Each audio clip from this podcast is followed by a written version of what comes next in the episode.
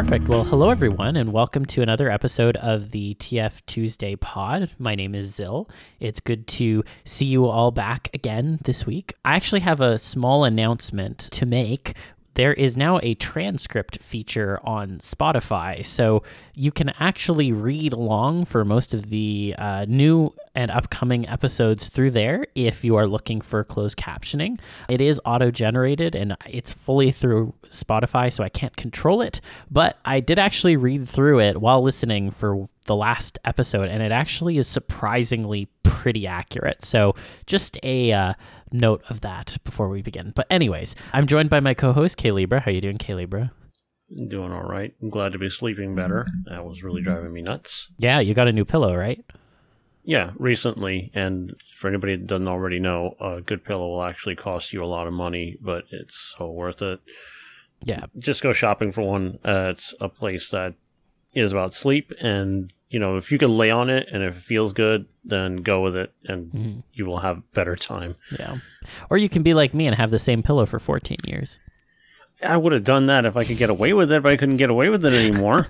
yeah, no, I know yours was not doing you any favors, unfortunately. So All my old pillows are back in New York anyway. rip, rip to the pillows in New York. I we have a really exciting guest joining us today. Before we get to that, I just uh, again a brief plug as always. Uh, you can, if you like our show, you can support us on Patreon.com/slash TF Tuesday Pod. We have a wonderful Patreon where you can vote on things and talk to us on our Discord, and also just support us because we're you know a pretty small team here of people, and we do this as a, a labor of love. So any and all support, while not necessary or mandatory, is very much appreciated. So um, shout out to all of our patrons. Um, but yeah, with that, I will turn it over to Art Accountant who's joining us today. So maybe you can give us a little bit of an introduction about yourself. Yeah, sure thing. Um, hello, I'm Art Accountant. You might know me by that name, or if you followed me on other, really any other social media or business stuff, Lunacy Art. You can also call me Ozwin. You can follow me on my Patreon at Lunacy Art uh, for all things transformation, all the fun stuff, webcomic updates, and yeah, I think that's that's a fine intro, right? Yeah, no, I think that's pretty solid. That hits all of the main points, I think. Yeah. So, to set the ground rules or, and such, I'm curious as to what got you into transformation and uh, if it was something you struggled to accept about yourself at all. Oh gosh, yeah.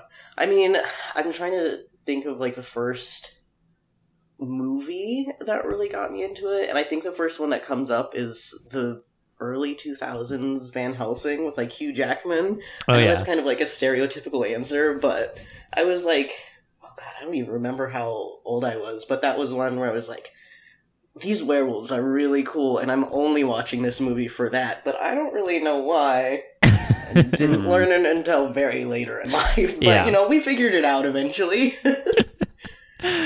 Oh, that's so funny. Yeah, it's always like I feel like so many of us start to just consume the content before we realize what it is that we like about it. I mean, we we we know, but we don't really know. And then after oh, certain like repeat viewings or what have you, it kind of clicks, and we're like, oh, oh, this is the thing. Okay, Yeah. That's why.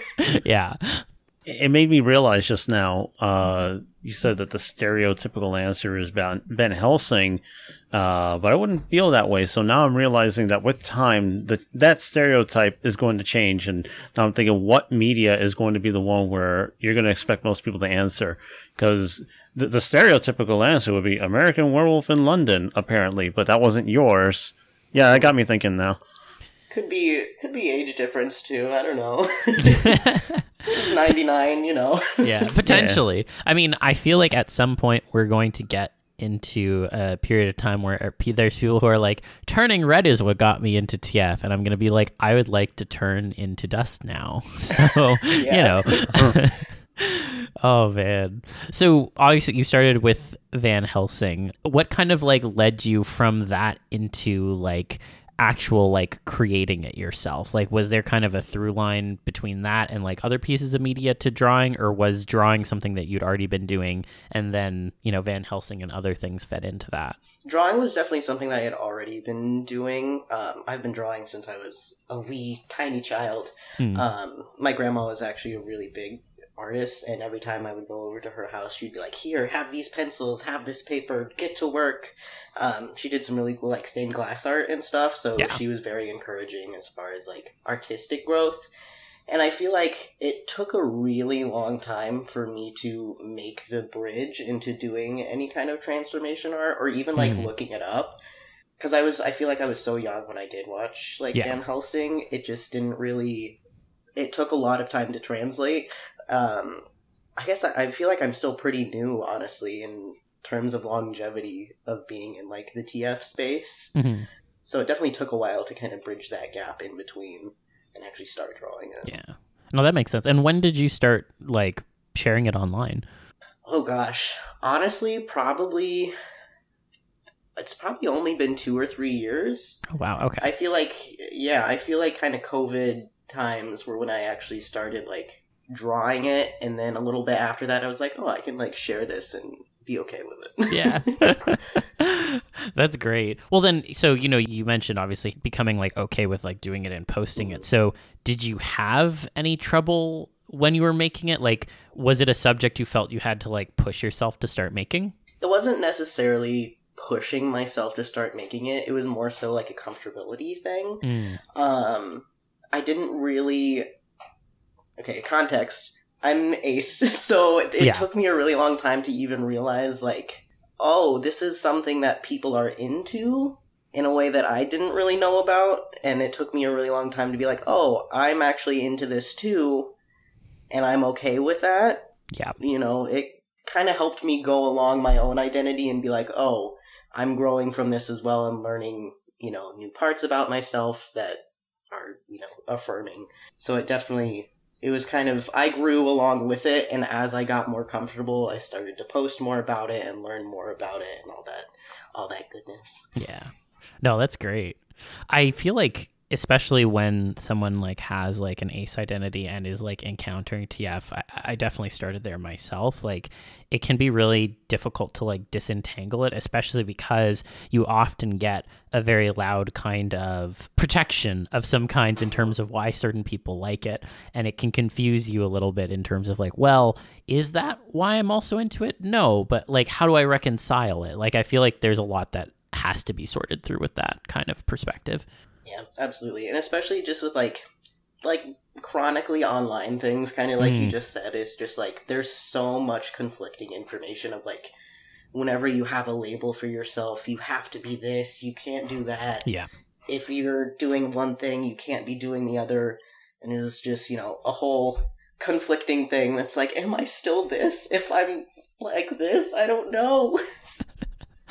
Yeah. Seem, seems to me like the idea of labeling can be very useful as far as understanding yourself goes. It's, it's like start to get a grip. Often it won't be the totality of how you are or how you feel you are. And uh, that's why I still subscribe to the philosophy of never join a group that has a name. and so you say, yeah, this is basically how I describe myself. That's that's fine. But yeah, it, it does become problematic for people when you when you feel like something very closely describes you, but if other people are going to start telling you, "Not, nah, that ain't it," it's it's not really a discussion when people do that, and I hate it when that happens. So it's definitely confusing. And when you're looking into transformation stuff, especially in especially in a sexual capacity, that can make you feel really uncomfortable because all kinds of potential labels come up, and then you have no idea how other people are going to see you, what you count as, and uh, I don't know if if anybody's still on a journey to understand what any of these words mean for themselves. Oh, they could end up having a really hard time, especially to try to talk to other people about it. hmm Yeah, I think I think labels are good for kind of like a jumping off point. So you mm-hmm. figure something out, you get this label. Now you can go research that label, Yeah. learn what it's all about, and then kind of make your own decision if you want to stick with that label or you're like, "Oh, I like the name, that kind of fits me, but I don't want to be just that." You know, kind of Yeah. like you just said. So I think it's a good like jumping off point, but fine if you don't want to stick with it. I think it's very good to not resign yourself to something like that. You never know how you're going to be a few years from now, no matter how certain you may seem. So yeah, I agree. The uh, the jumping off point, starting point, um, just something to get a grip on yourself if you feel like you don't really understand why you seem different or why you seem to line up with certain other kinds of people or ideas. Yeah. No, I think that's a really good point. And I think, you know, on the topic, of course, of other people interacting with oneself, especially within this space, you know, I know that not everyone always feels comfortable in terms of talking to other people within the fandom. And it's not unusual to want to connect, but that like talking bit is always a bridge that kind of needs to be crossed, and different people have different levels of comfort with that. So I was curious if you have had that interest in talking to other people, and if so, what makes you want to get to talking to more people within the fandom? Mm-hmm. Oh, definitely. I think that's a, that's a fairly recent thing. I think of wanting to actually like physically talk with other people, mm-hmm. or you know, talk at people via streaming. Right. Um, but I think the biggest thing with that for me anyway is kind of as you were saying is getting others to talk back as well um, because i have learned so much about myself through being in this community and just being online um, you know kind of lurking through people's comments and mm-hmm. you know whatever uh, discord servers i happen to be on at the time but i think just letting people know that it's okay to talk to ask questions to mm-hmm. you know just be there um, and not feel scared that you're like interrupting something or you're intruding on anything because um, i think it's important to continue to build that like sense of community even if it's not you know in person just having something online where you feel like you can go to to ask people questions or just feel like you're not gonna you know get shit for asking something where you otherwise might not be able to i think that's really important for me is starting to like go more into talking with other people. Yeah. Yeah. It's weird how tough it can be to get a dialogue going with mm-hmm. a group I feel very largely really wants acceptance. Mm-hmm. It's a really frustrating thing. And uh, I still kind of still struggle with it because it's it's why I made my own space in the first place. I didn't really feel like I fit in anywhere, despite seemingly sharing in common, sharing a lot in common with other people, and so, yeah, it's it's tough. Yeah. Yeah, I think when it comes to like carving out spaces to have these kinds of discussions, like you said, Libra, I think a lot of people are looking for acceptance. And then there are people who are looking for acceptance, but also like don't necessarily give that acceptance to other people. And I think that's where sometimes a large part of the issue can come from. Like, if we all want acceptance, it also means that we have to have acceptance for others. And I feel like that second bit sometimes gets lost in translation to some degree. And I don't even think it's necessarily people are like doing that deliberately, but I think in large part because everyone is still, you know, figuring out how to like communicate online, especially like in the post Panini era, that's all kind of like scrambled our brains. I think that there's still an element of like figuring out how to be a part of something that's less of a fandom and more of a community. And I think it's that transition that a lot of people are craving, but are having a hard time like helping to shepherd along. Yeah, I, I guess so. And it's it's it's all it's a bunch of things too in group out group stuff. Oh yeah. If you happen to join, if you have to, to get into a space or happen to be speaking to somebody who's in a friend group, uh, might try to bring you in, and if you're a little different or something like that, and it's just something that happens, mm-hmm. and and I think not too many people are kind of really conscious of that when it does happen. It can go over my head which is why I think it's good that if you have a space, I don't think there should be a lot of expectations as to how one should be. More or less like what you're looking for, and I don't know, just making the best place possible. It's tough, and that's its own conversation, really, especially for this. Mm-hmm and uh and and also because like um so if you've been like lurking in discord servers our account uh ozzy if you will have you gotten anything out of uh just hanging around in certain servers and kind of looking in so far? Oh yeah. I mean i'm in you know your server in the for the some of the tf stuff and just being able to see like other people's galleries just looking at what people are working on is mm. always fun um, but more so, I think it had more of an impact, you know, probably a year or two ago. Just like being on Twitter on FA, because that was a time when I was really starting to kind of question myself as far as like gender identity, ace Mhm. identity, all that, you know, all the fun stuff. Yeah. Um, so just being there and just looking and seeing other people kind of going through the same thing or just posting about it or making art that is like reminiscent of it was very affirming to be like, okay, I'm not alone in this and someone is kind of doing it in a way that I can understand. So even just lurking and not necessarily interacting has was a, a very good like mental boost just to see Mhm. that other people are also feeling the same kind of way and kind of doing going the same route to figure it out or even opening up and helping each other with like resources and stuff Yeah. Yeah. That's a great point. And, you know, I, I think about this often actually because when people are being vocal and like talking about stuff within the TF community, there's probably at least five people who are not being vocal but are like reading along with things. And, you know, uh, obviously this isn't like un- a universal constant, but I feel like the people who are in a place to be vocal and have the willingness to do so it is a little bit incumbent to make as welcoming an atmosphere as possible and to have kind of like thoughtful discussions. And again i mean that's like kind of like a the shared kind of responsibility that comes with building a community especially around something like transformation. And obviously people fulfill it or don't fulfill it to various degrees. But I- was just kind of struck by that point because i think there are a lot of people who don't necessarily comment on things or say things but are like you know observing from the sidelines and like seeing what other people are saying. And those things do have impacts. For example like with our podcast we have you know however many listeners and we will get a fraction of comments from people. But i know that there are people who are listening and have like approached me or or libra or wherever at like conventions who've never commented on anything and been like oh yeah you talked about this thing. This is really meaningful. So i just always keep that in mind and so i'm kind of glad to hear that like validated to some degree by your own experience because it sounds like at least in terms of the things that you were consuming you really did get a benefit from having seen those like vocalized conversations Oh, absolutely, and that's that's kind of my goal uh, as I start to get going more on like doing more streaming and potentially podcasting and stuff too. Is to have that same like speaking about something that others might be experiencing, Yeah. even if either they don't realize it.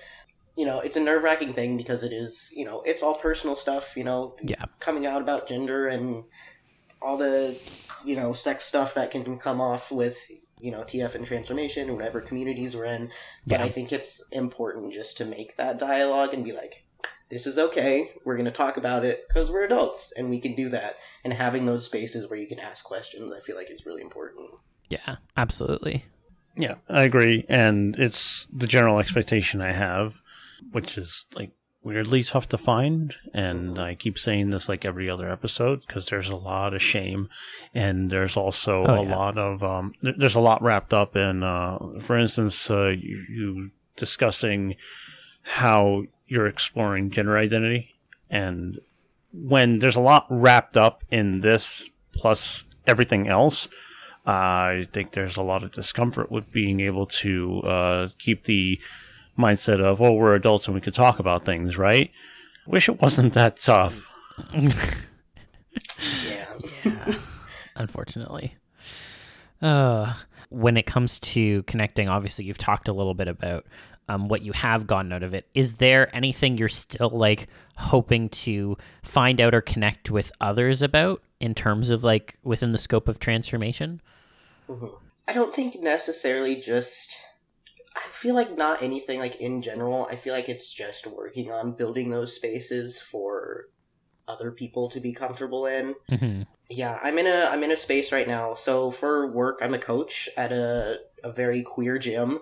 Um, Mhm. I teach martial arts for a living, and that being in that space physically with the students that I have and the people that are there have again helped me just be myself to the fullest. Yeah. And I think trying to create more spaces like that wherever I can is gonna be kind of the I don't want to say my career, but you know, kind of a goal moving forward through you know other online and or physical spaces if that ever you know happens. Mm-hmm. yeah i think that's a really laudable goal Yeah, it's refreshing to know that there are other people who want to pursue that sort of thing because it's uh it's very scary as well. At least it can feel that way. Trying to connect with people has this uh, can have this really strong feeling of disappointment and rejection and failure that can just kind of permeate into a bunch of other stuff. And many of us have felt that, I'm sure. All the faces. We're all silently like, "Yep." yeah, and it doesn't matter how old you get. It's just it's just the way it is uh, until it gets um, dealt with somehow. Yeah. Uh, you know, everybody helps each other at some point, I think. And I don't know. I think that it's even good to know that for people who don't speak a lot in these spaces, it's that much more important when people do. Hmm So you never know when the kind word or comment or something like that can really carry somebody really, really far, or you know, or, or just or just make sure that they get through something that they just don't understand or think they can put up with.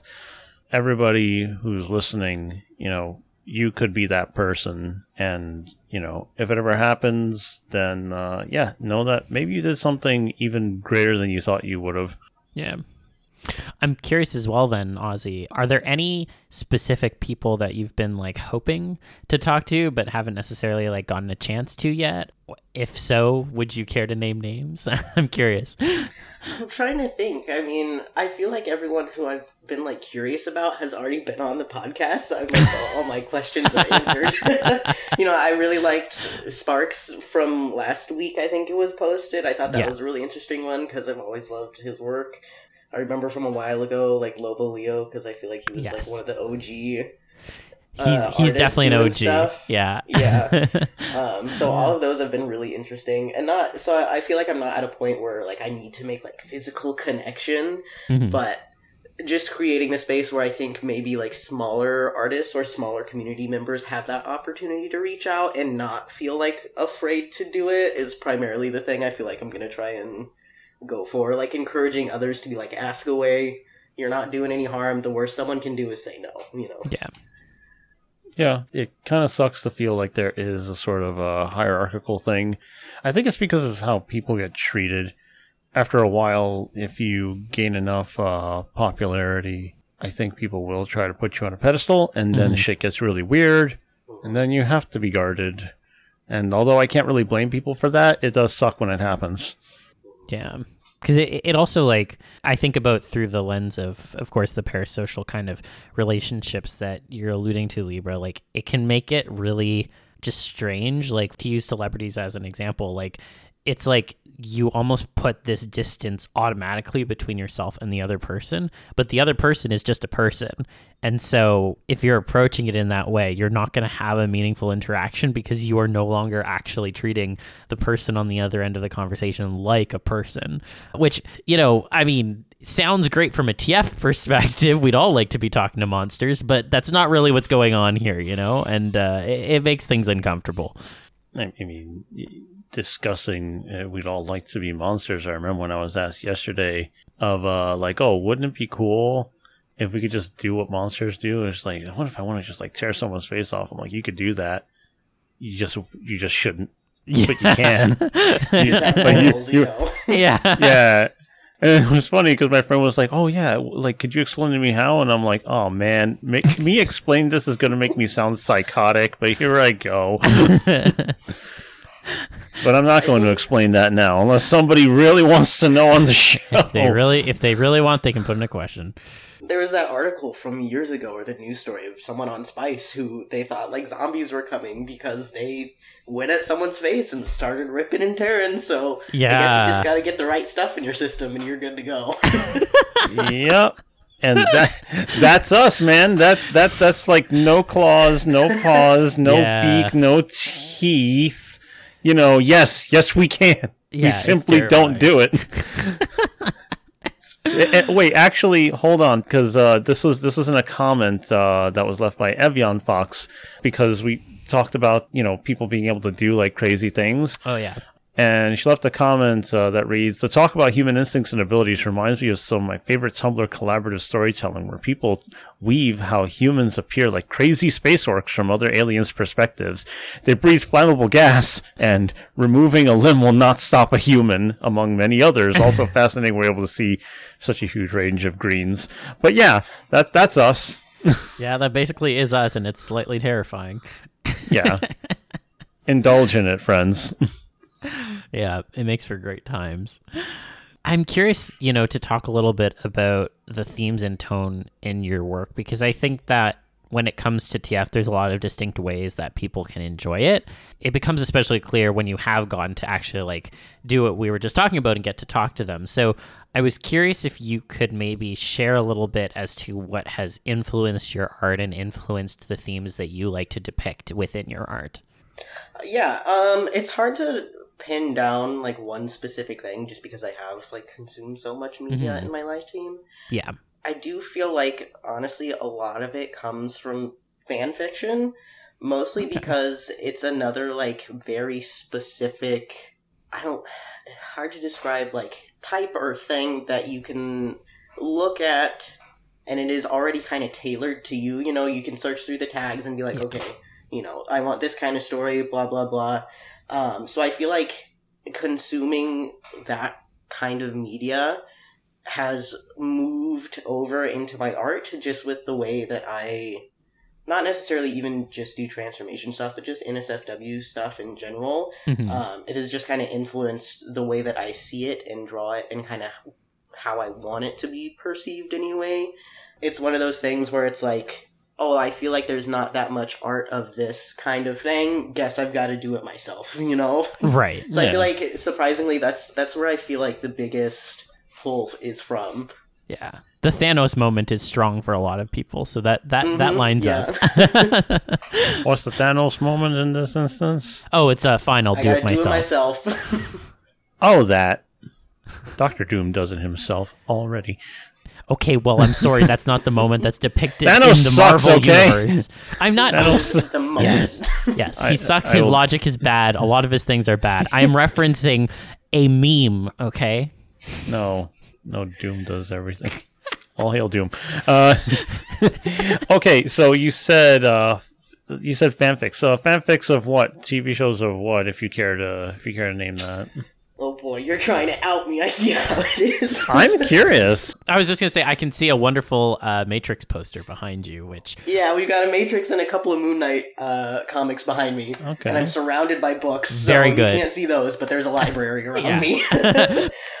Gonna out myself here. Recently, unbelievably, it's been the Call of Duty fandom. really, like the Ghost Soap stuff. Yeah, Oh, I have yeah. not played Call of Duty since like Black Ops, I think, like the Mhm. very first one on PS3. But for some reason, it has had such an impact on me. There's something in the water with the way that these fanfic writers have been making this relationship happen that otherwise really does not have any screen time. Like it's a Call of Duty game. Like Yeah. they, it's military bros doing military things, you know. Yeah. They have some vaguely like funny things that happen together, but they just took this like one single moment and they have just run with it. But there's been a lot of them, just the way that they write the characters that I could very much relate with as far as Mhm. like a relationship dynamic right? a lot of people have a tendency to write Ghost as a more ace individual who's kind of touch averse. And so that journey through their relationship is very often written in a lot of detail. So the Ah. relationships aren't touch centric like a lot of kind of stereotypical things that you see on TV. It's Right. very much like emotional bonding and whenever people do together do get together, it's a very like intimate moment and you very much feel like, oh, these people deserve to be together and you are happy for them in that moment. Yeah. So I feel like that has very much. I don't want to necessarily say just, ju- was the only influence for my work because I kind of already liked things like that. But seeing it like written out in such a way that had such an impact on me, it was definitely like, okay, this is what this is the kind of like intimacy that I like to see and want to see more of as far as art goes. Hmm. Yeah. That's really cool, actually, and it shows. Uh, if you were ever wondering if you were getting that message across or that tone, you totally fucking are. Which is one of the reasons that your stuff is really outstanding. And Yeah. I'm just like, oh, art accountant uploaded again, and I would share with my friends.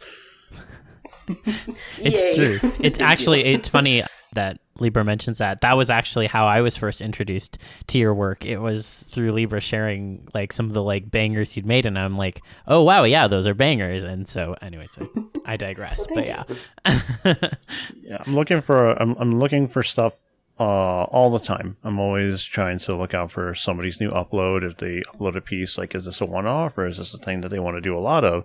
And I'm glad that I found you. The uh, the intimacy, the touch, all that stuff. I want that shit, and it's yeah, it's really fucking rare, really rare. yeah. But um, I'm glad I'm glad that you're doing it. And if it took a bit of Call of Duty uh, stuff to do it, then cool. Yeah. and you know I, I i think it's so interesting because you know again alluding back to sparks's episode he spoke a lot about like loving intimacy but like intimacy with the self. And i think a lot of your stuff is very much intimacy through the couples as you've kind of like talked about. So i'm curious if there's more you want to like elaborate on that. Obviously we just talked about ghost and and how that call of duty stuff had an impact on you but i'm curious if there's like anything else that like specific to like couples broadly that you like exploring through transformation work. Hmm Yeah. So this is going to be even more in depth than outing myself on the fan fiction that I read, but more it the way that I draw into intimacy. A lot of it is more personal, Mhm. um, just on the way that I view it and want to kind of desire it. right Um, that's definitely something that I've come to realize over the years that I've been doing this as well and drawing it more is that there is a lot more subtext to my work that involves a lot more of myself than I had originally realized when I 1st Mhm. started drawing it. So being ace and trans intimacy is a very like scary kind of thing for me. Um, so having it through the lens of transformation, very often you'll see I have kind of like one monster person, one more human person, Mhm. um, very stereotypically with my stuff, and a lot of it is the monster person or whatever they're turning into, you know, is very much reminiscent or representative of kind of myself being the the ace and trans perspective of this is a part of me that I'm not really comfortable with, maybe a little bit scared of. Mhm. But on the other hand, I know I think we mentioned I can't remember if we mentioned it already or are going to, but that kind of like having a partner who knows you so well that they can kind of push and pull that out of you and tell you that they're comfortable with it and even encourage you to explore it um, is something that I like to explore a lot in my art because it's it's my opportunity to be able to do so Mhm. and be able to you know maybe feel or not feel that level of desire you know it's something that in if i were in a relationship having that kind of mutual trust would be something Mhm. that i would really strive for of someone who really understands like hey i will do this with you but you got to understand like it's not it's not really my thing or it's something that i'm nervous about or like here's the boundaries for it yeah so i think that's that's usually where it comes from for me No, that makes a lot of sense. And I think about this a lot with TF, but also just like monsters in general. Like they've so often been a avenue to be a metaphor for those kinds of like explorations of like queer themes and such. And so Mhm. That definitely resonates with me. I know that a lot of my exploration was done in like not obviously the same lens, but in a similar mm-hmm. kind of vibe of lens. And I think that TF is just very good at lending itself as a stand in for so many other things about ourselves. So it's nice to hear that, you know, you've been using it in that way and that it has been helpful in terms of having a, an outlet to express those kinds of things. Yeah. So, do you also like the monsters themselves? I know that you know work with uh, subtext and metaphor, simile, simile, everything like that to spread a message. But you like the monsters themselves too? Just wondering. oh yeah oh yeah absolutely Okay. I like I like I the whole have to ask. but I I have a tendency to be like through the monster's eyes kind of thing. You know? Mhm. Yeah. yeah. Okay. Well, yeah, because that's kind of what informs some of the tone. Um, Mhm. because it, it there'd be something like from my lens, which uh, which is a lot of desire. but from your lens, it is about acceptance because um, maybe you see yourself in that position, and if you do, then yeah, you're going to get that uh, you're going to get that distinct uh, feeling from it. I just figured I'd ask because there's there's meaning to that when mm-hmm. When you're considering what it is that you're sharing with people and what you're spending your time really trying to articulate. Mm-hmm. Yeah. I'm curious then, are there any like recent pieces that you've done where you were kind of expressing the way that you would want to like experience like a change or like undergo a change with someone else like interacting with that or see someone else change while you were interacting with them it's hard to pinpoint one because i've been working on a lot of like kind of like Patreon stuff. Yeah. So it's been I've been working a lot on just kind of some more different stuff, you know, doing different transformations with different like animals and creatures and stuff. Mm-hmm. So it's mm-hmm. hard to pinpoint down exactly one. But I feel like a lot of the work that you see with my my two main characters, Ozwin, I took his name. Yeah. so you can see there's a lot of subtext with that. Wrote yeah. too much into him. but a lot of the work with him and Nobu, the kind of black haired person, mm-hmm. he's very the very much the one who I like poured my a lot of aspects of myself into. Right. So his partner being the one to like egg him on, um, and I can't necessarily point down one piece because they do that all the time in a lot of the yeah. pieces that I do.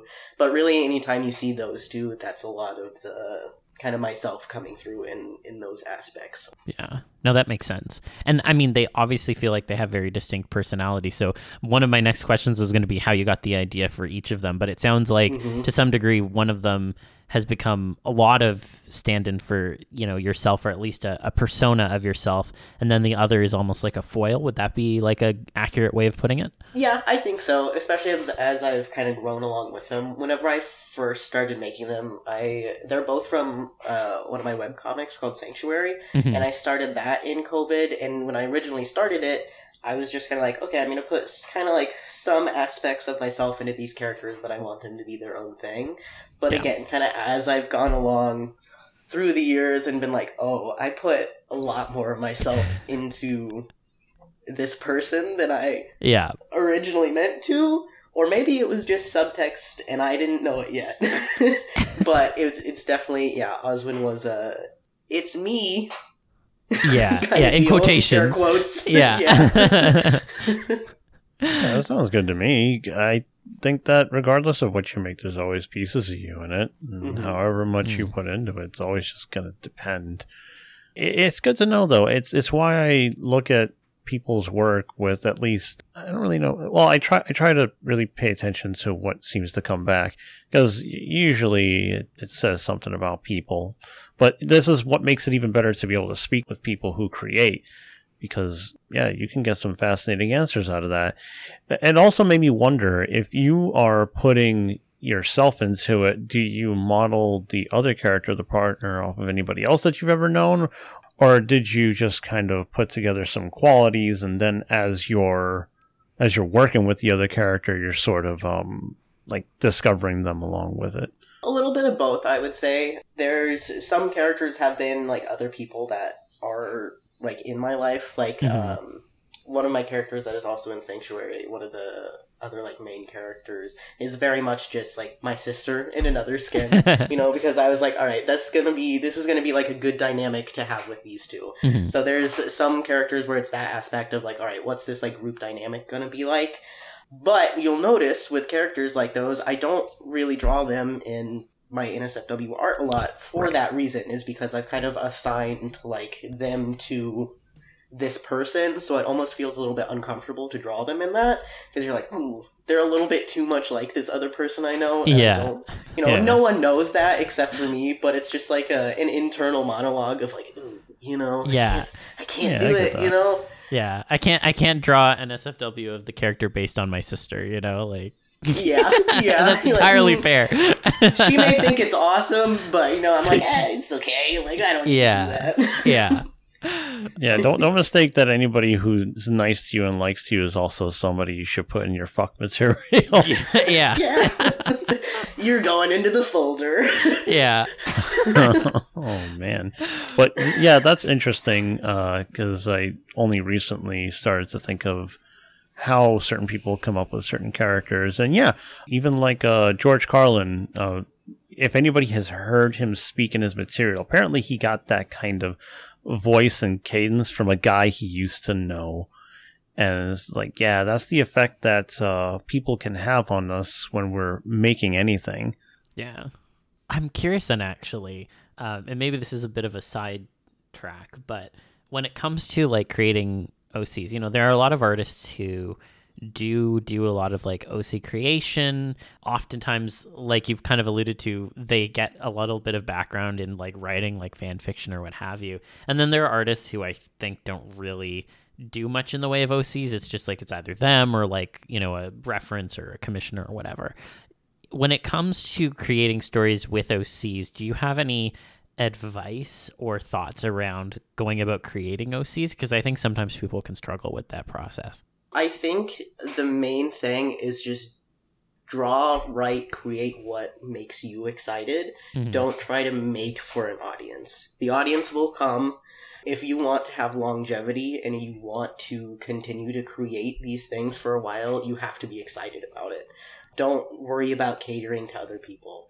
A lot of times, whenever people are doing like their first web comics, fanfics, what have you, they have a tendency to go the kind of broad spectrum route, and then they lose steam very quickly because they may get a lot of readers, but they lose steam because it's like, eh, I'm just not excited about it. These this isn't what I actually want to be making, even if it is like getting views or making money in some people's cases. So I think just go with what excites you and don't worry about haters essentially. You know you got to do what's gonna keep you going Haters gonna hate, you know, and all that Yeah. good stuff. the haters or the people who feel like they're in control of your content. There's lots of people like that. It's not too common, but maybe somebody even listening now is somebody who has wanted to try something different and I've had at least one or two people who would message you and say, You're making a big mistake. You're going to lose out on something if you do this. I've had a, I, I've had at least a couple of people kind of give me that shit. Yeah, I've never had that happen to me before, so I'm just like fascinated hearing this. Yeah, uh, a long time ago, someone who I won't bother to name said that uh, if I keep drawing porn, I'm going to lose fans. And I'm like, what the fuck? Shut up. The audacity of this bitch. I don't even know who this person is, and I'm like, what? Mind you, the same person had also. I don't know why you bother to talk to me if I'm making porn and you're like, yeah, sex is boring to me. I'm like, okay, man. Th- I like that's fair, but like then go to someone else's page Like, yeah. Yeah, and and then I get told later on when I finally had enough. Oh, you know, you you don't know how to talk to people. Y- y- Sure, I don't. Okay, whatever. I think when it when it comes to being online, and we talked about making like spaces and communities, you mm-hmm. have to. And you kind of talked about earlier about kind of building up a shell. I think in instances like those, it's important to build up a shell and be like, there are always going to be people who are like that, Yeah. like it or not. So trying to make that community or make that space, you have to. I don't want to say gatekeep because that's not really what it is, but you have to be willing to like kind of set the hard lines of like, well, if you don't like it, go somewhere else. And you almost Curate. have to acknowledge that it's always going to be, Mhm. it's always going to be that way, and it Yeah. sucks, but it's just you got to set boundaries. Yeah, Yeah. exactly. There you go. That's the word I was looking for. Yeah, you set boundaries and you curate. And Just one more example of that. Another artist who I used to speak with, they had decided they wanted to make a new OC and they had this really weird, weirdly emotional letter about how they were making a mistake in doing this because that's not really what they are. And they could tell that this isn't something that they should be doing. It was really fucking bizarre. Parasocial shit is nuts, but Yeah. but it's fascinating. But it never stops being fascinating because it's always so unique in how it ends up manifesting.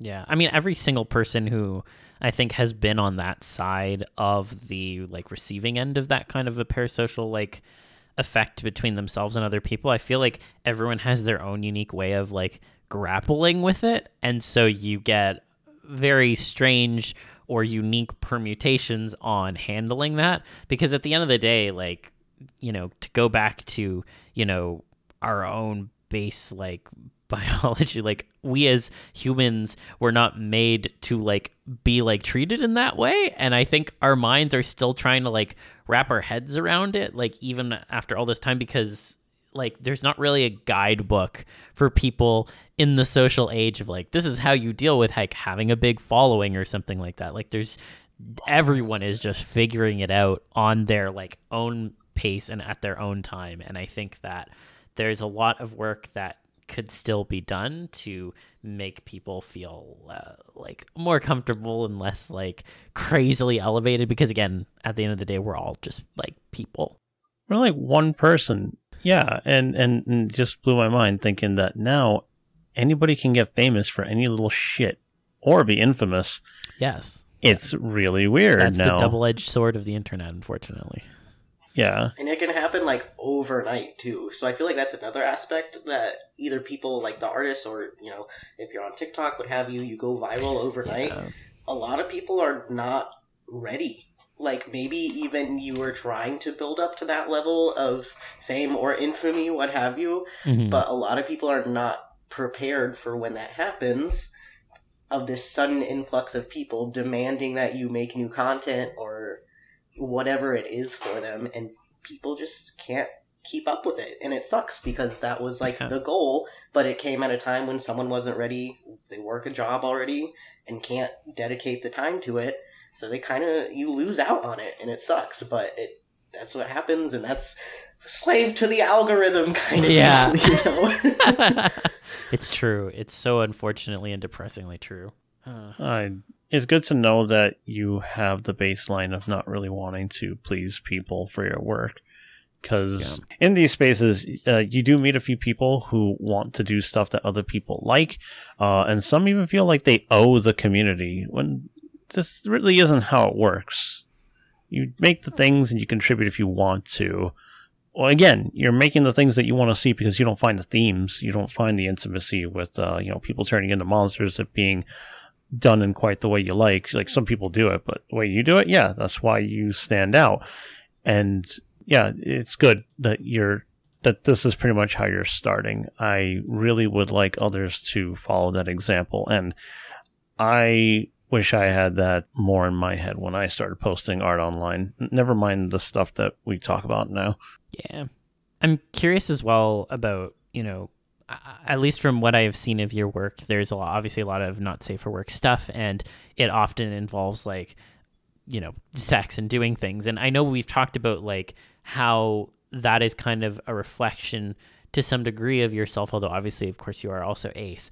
And I see, you know, people like will like push at each other's limits or like tease out the beast or like beckon changes and stuff. And I'm curious in your mind when you're creating this stuff if there's like a parallel between sex and, and transformation and then how that relates back to yourself. Mhm. I mean, yeah, I think there's definitely a relation because it is. I do enjoy it in that Mhm. sense of Yeah. it being Erotic.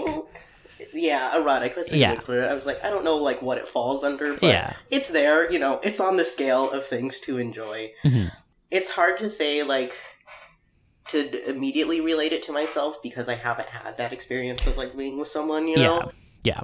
but it is still that kind of idealized version and we talked about it a little bit already of having someone that you trust being able to push you um, and i think within the realms of transformation for me anyway and i'm sure for some other people too being able to put yourself into a different headspace during that time with it, whatever kind of play you know whatever Yeah. animal kink you're into, putting yourself in a certain kind of headspace or having a partner be able to put you in a certain kind of headspace can help you through that more intimate moment and actually help you feel engaged with your partner or partners um, whenever that is happening. So that's that's kind of how I see that like push and pull that I do a lot between partners is the getting into the headspace or pushing pushing someone into that headspace more so to make them more comfortable than anything else. Mm.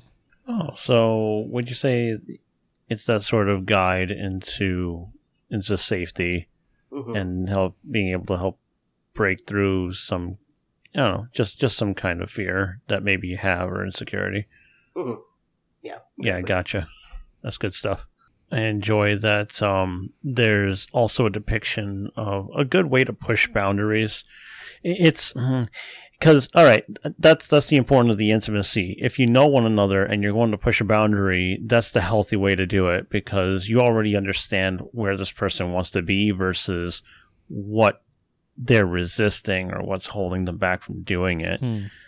And yeah, I think if that were understood a little bit more by people, you could get a lot of uh, you get a lot of interesting stories out of it too. Mhm. I would want to see how people would want their boundaries pushed in what aspects. That way, I guess the introspect through art can be that much more fulfilling. hmm Yeah, I think I one thing I'll mention about that actually, you know, just to pick on the the pushing the boundaries piece. I think having it done in a healthy way is such like a nuanced conversation to have, and I feel like a lot of people aren't necessarily ready sometimes for that kind of a nuanced conversation because, of course, you know, we all have like hard boundaries and kind of soft boundaries.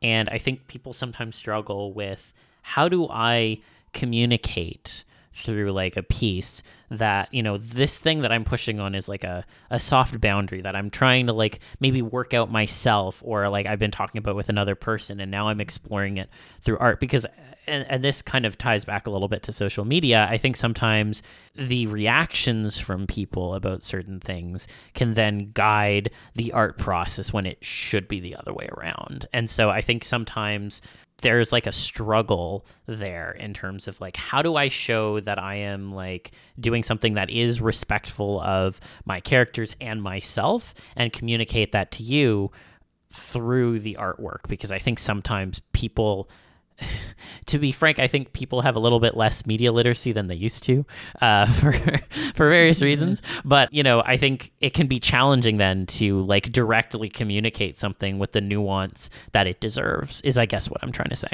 Definitely, and I definitely think that that's something to be learned kind of as you go along too. If that is your goal and you want to communicate that with your art or just in life, Yeah. um, it's something that you can definitely learn more as you go along. I feel really lucky because going back to kind of job stuff, but with martial arts, I'm in a sport that is very physical, very boundary pushing that a lot of people are just not comfortable with. yeah. And it takes a lot of time if they do stick with it to get comfortable being in bad situations essentially Yeah. like um I, it's jujitsu if you have it's kind of like wrestling Yeah. Yeah. um, but it's a it's a physical. People are on top of you, trying to potentially harm you, kind of sport, hmm and getting people to push past that boundary of like, all right, this person is going to touch you, but you can tell them to stop at any time.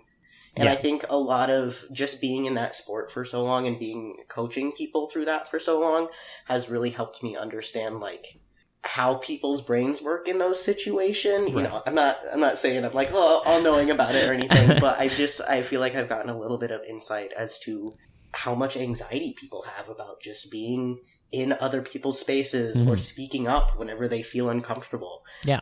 you know, just just kind of as an aside. But I, I feel lucky that I've been in a space where I can kind of relate the two and throw them back and forth between the other, Yeah. um, just to get that a little bit more understanding of how to make people comfortable. Yeah.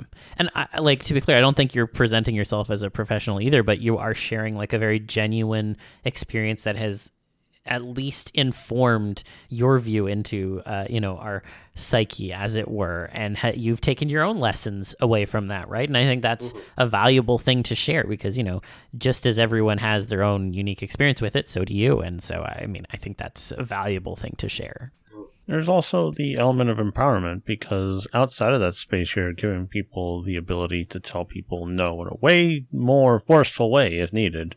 Mhm. yeah Yeah. And that is, and, and carrying that with you once you leave is one of is, is something really priceless. Yeah, I because I think about I never thought about it that way that you could be in that situation like okay, stop.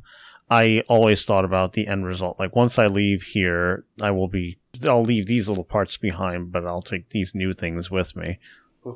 So, in a way, I guess that could sort of uh do you feel like that translates into your work too with the with uh, each time you explore a scenario between uh, you two characters I think so. Yeah, it's it's all. I mean, I try to take everything as a learning experience, even if it's just like a sketch or something. Yeah, I try to make that intimacy happen, even if it just is a sketch.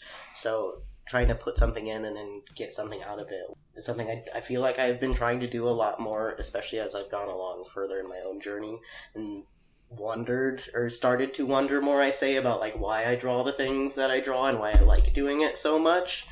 So yeah, I think the intimacy aspect of it is something that I've been still like continuously exploring in that same realm of kind of the give and take or giving and taking something back out of it. Yeah.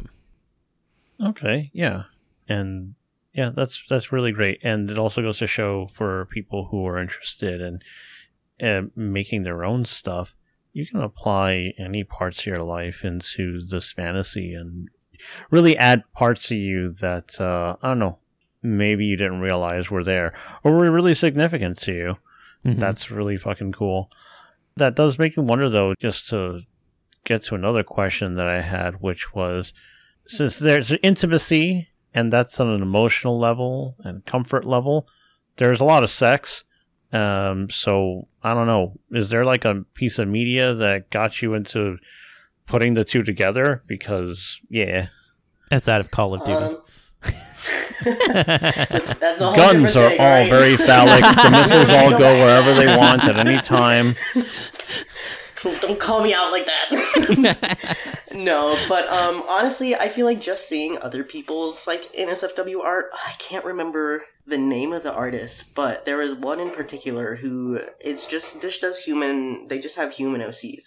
But I just being remember like being so blown away by how like visceral and emotional that they Yeah. portrayed these characters, even if they were in like very NSFW situations, you know, they were Mhm. having sex all over the place, but they just portrayed them so like fully in love that I was like, "Ah, wow, that's what I want to do, and like that is the kind of like relation I don't want to say relationship, but I guess partnership you could say that I would want to strive for either for my OCs or with myself and some someone or someone's.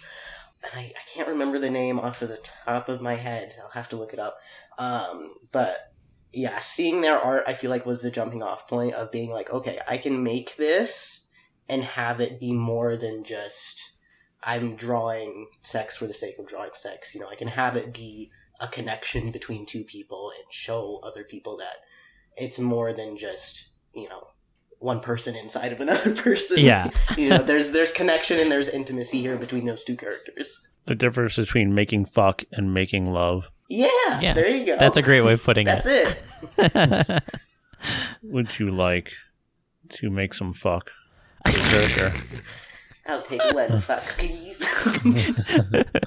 yeah, but no, I think that's a really good way of putting it, Libra. And you know, I think when it comes to a lot of your pieces, I've noticed that like there is less of the oh, this is just you know for a fuck, and this is more about the connection between the two characters. And I think for a lot of people in particular there is a aspirational element that they see in pieces like that where it's like you know the deviantart god i wish that was me kind of thing. But like also like on a deeper level it's like you know these are the kinds of touching kind of intimate moments that you know someone might want to have with another person. And i think there's just something really special about depicting those moments you know especially within a community like TF because we have such a specific interest. Like sometimes we can focus quite a bit on you know oh like we've got the the change of this and you're going to react that way and blah blah blah. But it's also sometimes nice to just see like two people who are in a relationship like undergoing that and like feeding off of each other to some degree even if only one of them is the like one changing. And i think there's something really special about that because that's really only something that you see mostly in community art. Like obviously there's been some great stories in like actual media that do depict it in that way as well, but if you want it on a more regular basis, I guess is what I'm trying to say, the place to find that is within the community. And, you know, I think there's something really special about that.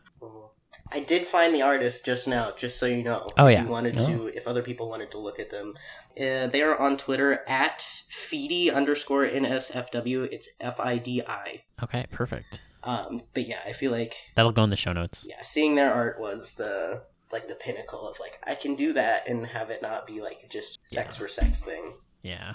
Then I want to build on that a little bit because I think in like some of your like public chatting, I think you've mentioned getting some mixed reactions around your work um, and how some people have made generalizations about it. And I'm wondering if that had something to do with like your NSFW art or how you were like portraying it or I guess I'm curious to hear like you go a little bit more detail into like what your experience was with that. Yeah, so I'm very open with the people in my life, at least like the immediate friend groups that I have. Yeah. So almost all of them know that I do make NSFW art. Like now we've got a Patreon. Um, Yeah. I haven't actually. I don't think I've ever actually shown them what I do. Um, but mostly, I say the I talked about the interesting reaction more so in the fact that whenever you tell people that you make any kind of NSFW art, it's always the immediate like, haha, I bet it's furry, and you're like, Oh yeah, God. sometimes it is, and then they're like, oh, and there's like no further questions. It's just like a shutdown of like, oh, you know. And I'm like, oh, I thought we were gonna like open up a conversation about this. And Yeah. I'm sure there's definitely like a couple people that I feel like I do or would be open to have a conversation with, Mhm. and I could like very openly talk about like, oh, this is what I make. Like here, let me show you. But at the same time, it's also still. You know, we're still in a niche part of that community, you Yeah. know? So we're like kind of in between furry, in between human. Um, so trying to explain what it is and why I like to make it also feels like a really big like I'm gonna have to get real personal with it. Yeah, Like real they know that I'm yeah, like they know that I'm ace and all that good stuff, but it's still like, oh you you like this, don't you? I'm like, ah, now we have to go into a different conversation. Yeah. And Yeah. I'm like, I don't I don't feel like explaining all of this to you. Like I make the thing, I like making the thing. That- We're good there. yeah. so it's not necessarily like reactions to my work, but more so just talking to people who don't consume the not safe for work art about what they think about it. And there's Mhm. just a lot of broad spectrum generalizations that of course happen whenever someone is outside of something and looking in and being like, "Oh, that's that's bad," or "That's you know one thing or another." So I just thought it was it was an interesting little tidbit that I see out of people who I have told. hmm Under what circumstances have you ended up telling them? Just casual conversation, and like, oh, what are you going to be doing tonight? Yeah, yeah, it will. Yeah, I'm in a like I said, I I'm in love a that. very uh, queer gym, so it is not the most out of pocket thing that gets said during a night. I will tell you that. there are worse things that get said through the night, and we just kind of roll with it, you know. yeah. So yeah, we we joke about it all the time. Like, oh, they're they're gonna go draw dicks for the night, and I'm like, yeah, like that's the plan. Got some commissions to work on. Don't bother me. And that's a great way to spend a Thursday evening, in my opinion. That's how- you know. And I'm glad at least uh, you don't catch a lot of flack for it. hmm There is one other thing that I wonder if you ever uh, get concerned about because if you you said you want to talk to people, but you ever been concerned that people may just uh, you you may you may end up actually speaking with them about something or trying to get into it and then just being like, oh okay, and then get nothing because I've worried about that sometimes. Yes and no, because I feel like I do kind of pick and choose, at least like in outside of online things, who I'm talking to people about, Mhm. um, especially when it is this stuff, because it is kind of personal, you know. So the the people that I tell, at least you know, outside of online, are people who I trust with the information. Who I feel like I can tell things without them either spreading it or I know what they're thinking or we've already talked about it. Yeah. Um, so they have like some insight as to why I do it, why I like doing it, even if it's not like super deep, you know. Mhm. So I feel like I haven't run into that situation yet where it's been like a hard stop on a conversation. But sometimes you'll be online and you'll try to make a point or something, and it, you're just screaming it into the void and you don't get any responses at all. And then you're just like, oh, maybe I should just d- delete that comment, you know?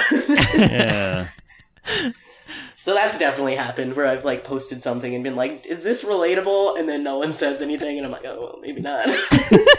oh man, that's why I try to sometimes say something, anything like Tiny Pig draws. Well, sometimes say something, and I'm like, wow, nobody's really talking to this person.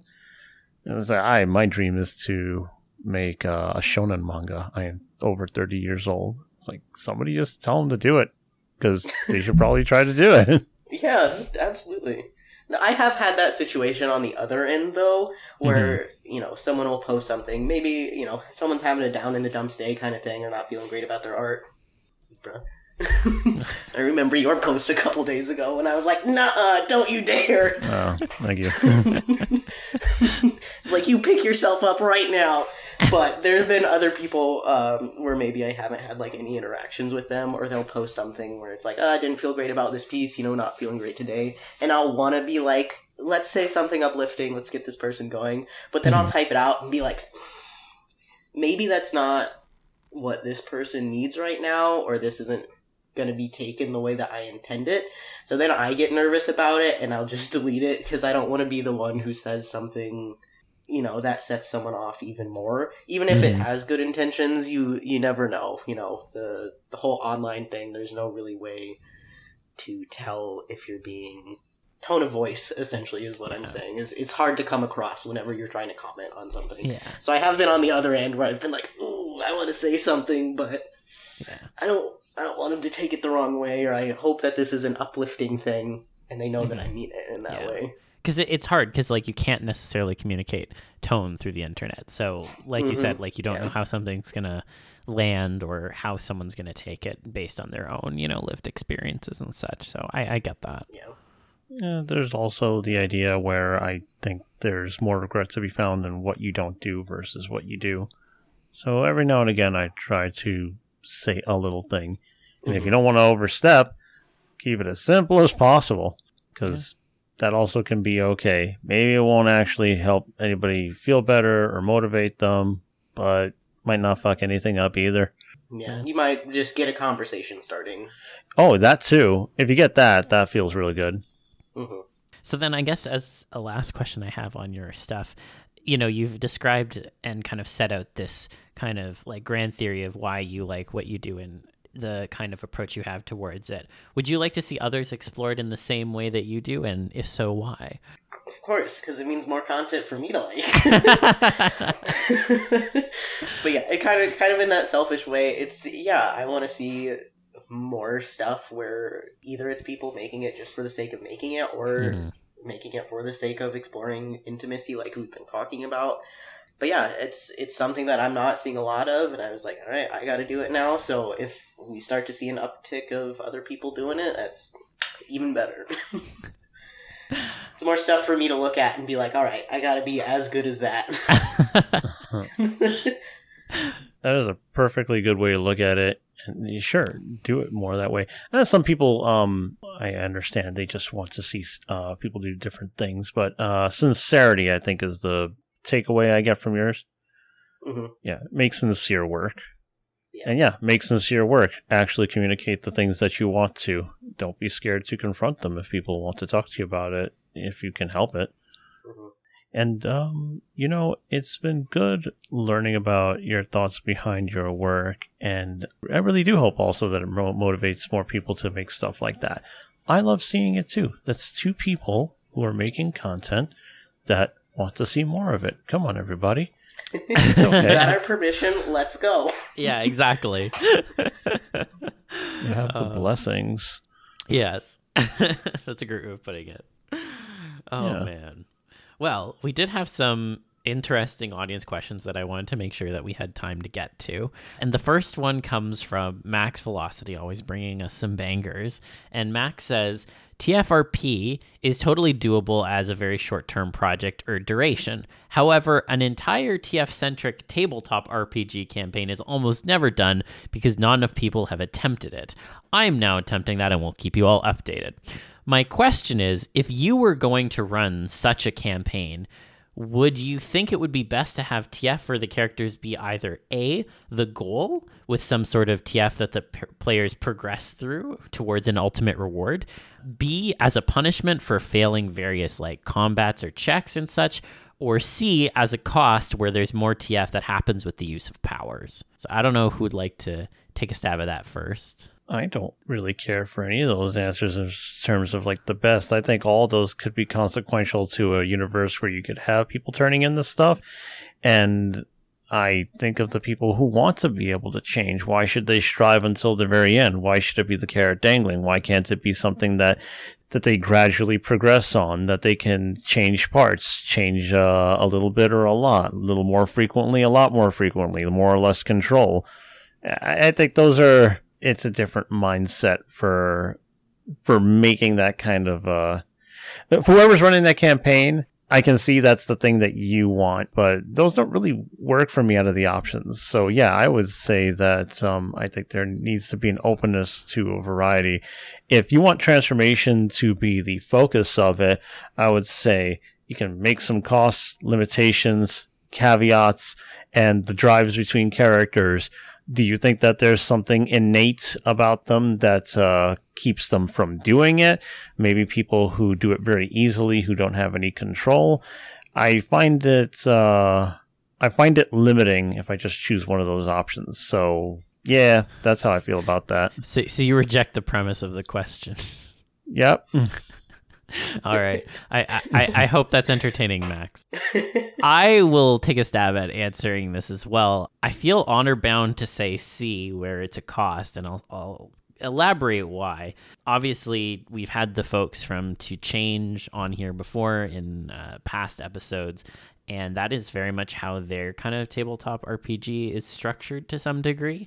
And I find it a fascinating framework for a tabletop game. I think it's really excellently done. And when you like play through as I have multiple times in different scenarios, it makes it really interesting because especially if you're a TF person like you obviously want to TF, but there are like in-game reasons where by doing that too much can be a, a punishment of sorts. And so you have to like choose how much you're going to change in like a very like deliberate way. And i think that's a really interesting way to approach a mechanic. So at least if I was like on the face of it trying to think about what I was going to do, I would pick that one because I know there's a system that will lend itself well to that, and then I can build a story eh, within that framework. So yeah, I would say C. If you like that, play Breath of Fire Dragon Quarter. Okay, I've never heard of that, but okay.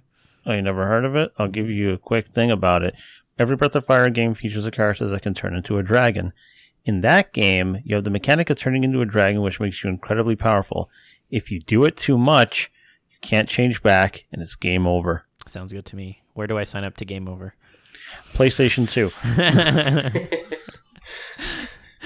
How about you, Art Accountant? Um, that's tough because I feel like I feel like I would need to know more about what the other like rules are for this because if this is an entirely mm. new like tabletop, like you're not running off of any kind of like D and D base or you know 5 mm. Mm-hmm. base, what have you. I feel like it's gonna be tough to keep it balanced.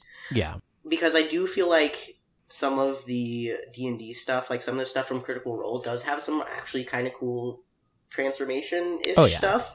Um like the the blood hunters are a really hmm. cool mm. yeah, homebrewed yeah. class that you you know you can get frenzied if you lose too much blood and automatically turn and start to attack your own partners. Yeah. Um so that's really cool. How I feel like what I would have people do is a little bit more of a punishment, but I feel the end goal would have to be kind of along the lines. So I feel like you could do any of these 3 mm-hmm. pretty easily, but you would just have to alter what the end goal would be. So you'd yeah. kind of have to build the campaign around. Um, but it could be really fun to do it as a punishment or even like a saving throw. So at the start of the day, you could have each of your players roll like I don't know whatever system you're using, but like a yeah. twenty. And if they get above a certain amount, maybe they keep human for that much longer. If they get below, maybe a certain part of them starts to shift a little bit. So I think you could really play around with it depending on what your players' goals are. Yeah. But yeah. I think it's an interesting concept that could be worked with. Absolutely. And I think that would be a really cool way to structure it as well. So I, I dig that answer too. I'll throw a bone and say that if I did have to pick one, then it would be C. Do the okay. costs where it happens at the use of powers. There you go. Hell yeah. Cool. And then the other question we have is from Figer Fire. And so they ask You can TF into your Sona, but you have to do something uncomfortable or in opposition to your character. What do you think it is for you? And what would you think it is for the other folks around you? So I'm gonna try and take a stab at this. In my context, I'd be TFing. I'm presuming into uh, my Lombax Sona, but I would have to do something that would be in opposition to what he is like. So my cheeky answer would be that he would have to paint a portrait of someone because he's like the most art averse like character of like my like sonas and such. Uh, not because I don't see myself as artistic, but I just like that's not how I structured him as a sona.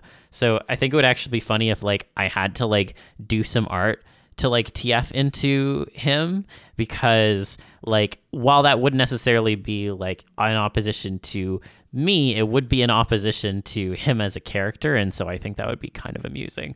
Um, I'm not sure how to answer the second part of what do I think it is for the other folks around you. I think maybe that's like I'm supposed to guess it for you two, but maybe I'll let you guys go first uh, before we get to that. Okay. Uh, you want to take a stab at it, uh, accountant? Yeah, sure. I'm trying to think what which Sona it would be. So I have a Sona that is like Ozwin's Sona, which is Mhm. the Jackal, but I also have Loon, who I haven't really done much art of, who's a Sabretooth. But I feel like it'd probably be a, the Jackal. Mhm. And as far as something in opposition, I feel like him turning in front of like a stranger or someone who's like just an acquaintance because I feel like he's a he's a very private person about it. yeah, So him having to out himself and be like, okay, I barely know this person, but let's do this would be a very like uncomfortable thing yeah. but yeah, I'm not sure about the about the other half. If that's like about yeah, like you said, you two, or like if we're talking other characters who are in that situation, Yeah. watching it happen. So I'm not sure about Hmm. that one. Yeah. Uh, th- the fundamental flaw of that question is uh, asking the guest, as nice as it can be to speak with the guests. We don't know them that well. Just kind of be like, yeah, that's exactly what you wouldn't do. okay, well, why don't you And go so first, each- Libra, and then we'll do each other. How about that? on on voice where people could hear Yes, right now. um i have that sona but it's not a different personality it's just me so Mhm. here i am thinking of all the things i really wouldn't want to do or something that's out of character damn i think uh, something that would be out of character would be to say like make eye contact with people i don't like oh my god, that's great. go. just find the nearest dirtbag like i haven't seen you in a while and just maintain eye contact that's great. not Oh my god. I was gonna say one I would give to you that I think would be like in opposition to you would be like having to like recite basically like an entire like corporate speak kind of like spiel. I feel like you'd want to like jump out of your skin doing that, and so that would be something I would pick. Oh man, that just made me think of uh, an easy trigger would be to to have professional work in a suit, in a tie, in slacks. Would Absolutely detest that. now, now you should draw Felray wearing a suit. W- w- just just uh just way more fun to break out of. Don't fucking hate that yeah, that's shit. true. That's true. Really It is a good fucking hate it. yeah. Yeah, to destroy. Yeah. As for you, Zil, let's see. What would you do out of character? Hmm. I- I'm trying to settle on one thing. For some reason, I think of, uh, you know, just uh, leaning over and just saying something in, like insulting to somebody and be like, your shoes are fucking, like, I don't know. your, your shoes are, or like, whatever. I don't know. Casually Just insult insulting a passerby. Yeah, actually, that would be pretty in opposition to me. I'd like want to die doing that because I'd be like, I don't know this person. Why am I being mean to this person I'd never even met Aw. before? So yeah, actually, I think that would be a pretty good fit. You walk like you got rocks in your fucking shoes. what? oh god. And then I would shrink eight inches, and then I'd be like, shit. Now how am I gonna deal with this angry person?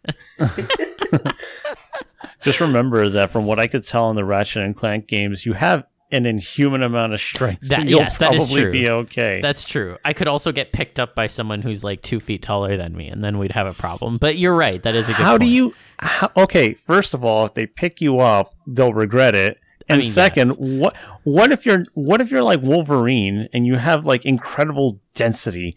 Yeah, You're like a boulder.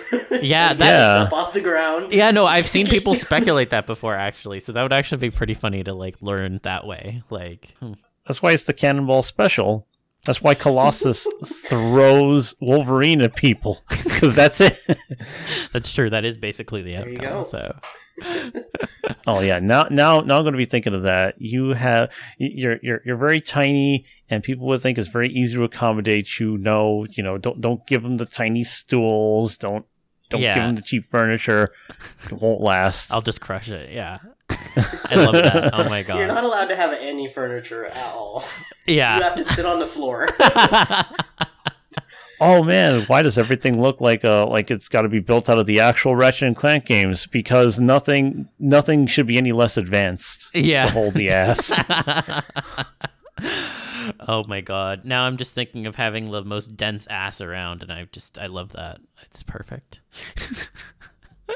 Dense ass. Oh man. Well, that was all the audience questions I had. I don't know if you had any questions for us potentially. um, I mean, none that I can think of off the top of my head, or none that it would be good. I mean, bad is also okay. Like I'm good with like random questions out of nowhere. Um, I guess since we talked a lot about like community and stuff, is there anything you two are hoping to like either continue to build or your goals with the podcast or even just the Discord server? Is there anywhere that you're kind of hoping to take it or are you kind of okay with what's happening right now? hmm That's a great question. Um, I mean, I'll go first, and then Libra, you can jump in. I think I'm pretty happy with how things have developed, particularly actually on the Discord server. You know, we have a really wonderful group of folks, and I don't say that just because they pay me, but like straight up, like there's actually a really nice vibe to the Patreon server that I ideally would want. And, you know, like when you just have people coming in, you never know what kind of vibe you're going to get uh, because it's just random people coming in off the internet. But, like, genuinely, I really enjoy what has developed so far. Like, in particular, and this is oftentimes without me even like saying anything. Like, it's just folks talking about, like, oh, this is a cool TF idea, and how would you do this? Or, like, you know, sharing art pieces and talking about, like, what resonates with you. And, like, everyone's just incredibly respectful uh, and I really appreciate that, and also have great ideas.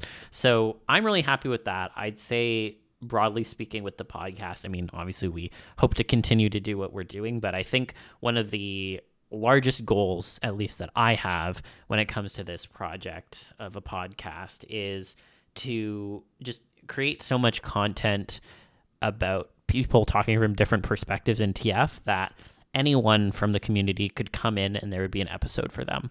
That's, I think, the ultimate goal. If you can see yourself reflected in a topic or a guest and hear them talk about something that deeply resonates with you, that's kind of my end goal at least. And I, I think also like just creating a space to have like conversations like vocally because ts us as tf spans outside of cons don't really get an opportunity to do this kind of a thing. And so i think it's important to at the very least hear people doing it. So maybe it will encourage you to do that in your own life as well. So.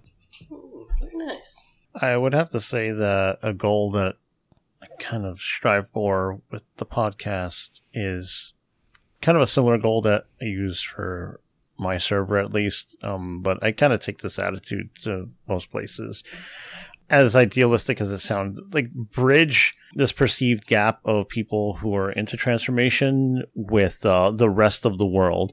Mm. Uh, it seems like a lot of people carry the idea that as long as you're into this, this is a thing and it is completely away from everything else, every other kind of person. And I don't really like that because it means that if you're feeling something or imagining something or want to explore something, it has to be away from the rest of your life. And that feels like it really sucks yeah and people already have a lot of baggage with it. So that's the thing I try to do is make sure that uh, if people see this stuff, they can discuss it, uh, they can communicate it, they can Mhm. articulate it to other people, and uh, and get other people interested. Because look, man, if if you if we're making porn or just any kind of content where the where the the where it's about people turning into stuff or creatures or or animals. It's just really good if people on the outside can step in and actually take a look or talk about it. If you want people to accept uh, you for who you are and feel comfortable in your skin, that has to be part of it. Mm-hmm. So that's the kind of that's the kind of thing that I'm striving for. This, if it's a meaningful part of your character, I think there ought to be ways to meaningfully express it and enjoy it with people outside of the comfort groups, or to let certain people in. Yeah. Because art is art. I would love to be able to show more of my things to more people, and then in, and instead of uh, it being sequestered to this place of this is a niche kink thing, could you look at it like a piece of work? Because I look at every other piece of porn or every other piece of art like it's art. Yeah. Give us the same consideration. Yeah, it's been great having you on, Articon, Ozzy. Um, I haven't been able to settle on a name yet, but yeah, it's been great. works, you know. yeah. You already listed uh, where you could be found at the beginning. I didn't know if you wanted to. yes. maybe- Drop it again. Drop where people Yeah. can find you. If you want to follow me on Patreon, I am patreon.com slash lunacyart. Um, I am also on Twitter under the same handle, or if you want the more TF stuff, which is what we're here for, um, that is the Art Accountant one, and it is also on Bluesky under Art Accountant as well. So Very those nice. are kind of the main ones that you will find me under. Perfect. Yeah. Please follow them for uh, for more than the transformation stuff. Please take a look. Remember, Yeah. it's all art. This is all Yeah. heart and meaning, and just good good vibes, Yeah. just being put out there. And Uh, give it a chance. yeah. And fun question on the way out. Are you or were you ever an accountant? No. Ah. So the reason I came up with that name is because there was a running joke, I think, on TikTok Uh-huh. of people who were like sex workers, like online sex workers, or you know any kind of person who did like porn online for money. And the joke was that whenever people would ask them what they did for a living, they would always just default to "I'm an accountant." Because there's a very limited amount of hmm. questions that you can ask with that, Yeah. so you kind of get off scot free. So I was like, "Oh, I'm an art accountant." Oh my gosh, I and that's love how I that's how I landed Fuck. on that name. Oh, that's I wish I wish I thought of that. That's great. Really good. I Yeah, name origins. We got to ask more about that. yeah, well, that's shit. I was like, I have this burning question, and I didn't have a, a place to like slot in, so I was like, I have to ask before we go because it's it's too juicy to to not ask. So, very fair, very fair. but yeah, thank you so much, Ozwin, for coming on, and thank you again, everyone, for listening to this week's episode. I hope that you enjoy listening to it as much as we did recording it, and uh, really enjoyed like the topics that we got to explore here, and you know, hope to continue to bringing more of those kinds of conversations to you. So, in the meantime, I hope that everyone gets some good rest. I hope that you stay hydrated as we are entering the waning days of the summer in the northern hemisphere, and that you keep an open mind and stay TFy. And we will uh, see you back again next week. and ask us questions. That way, we have more stuff to talk about. Yes. Want to hear what we have to say or react to? All the questions, all the questions. It's AMA every day. yeah. All right. Thanks, everyone. Night.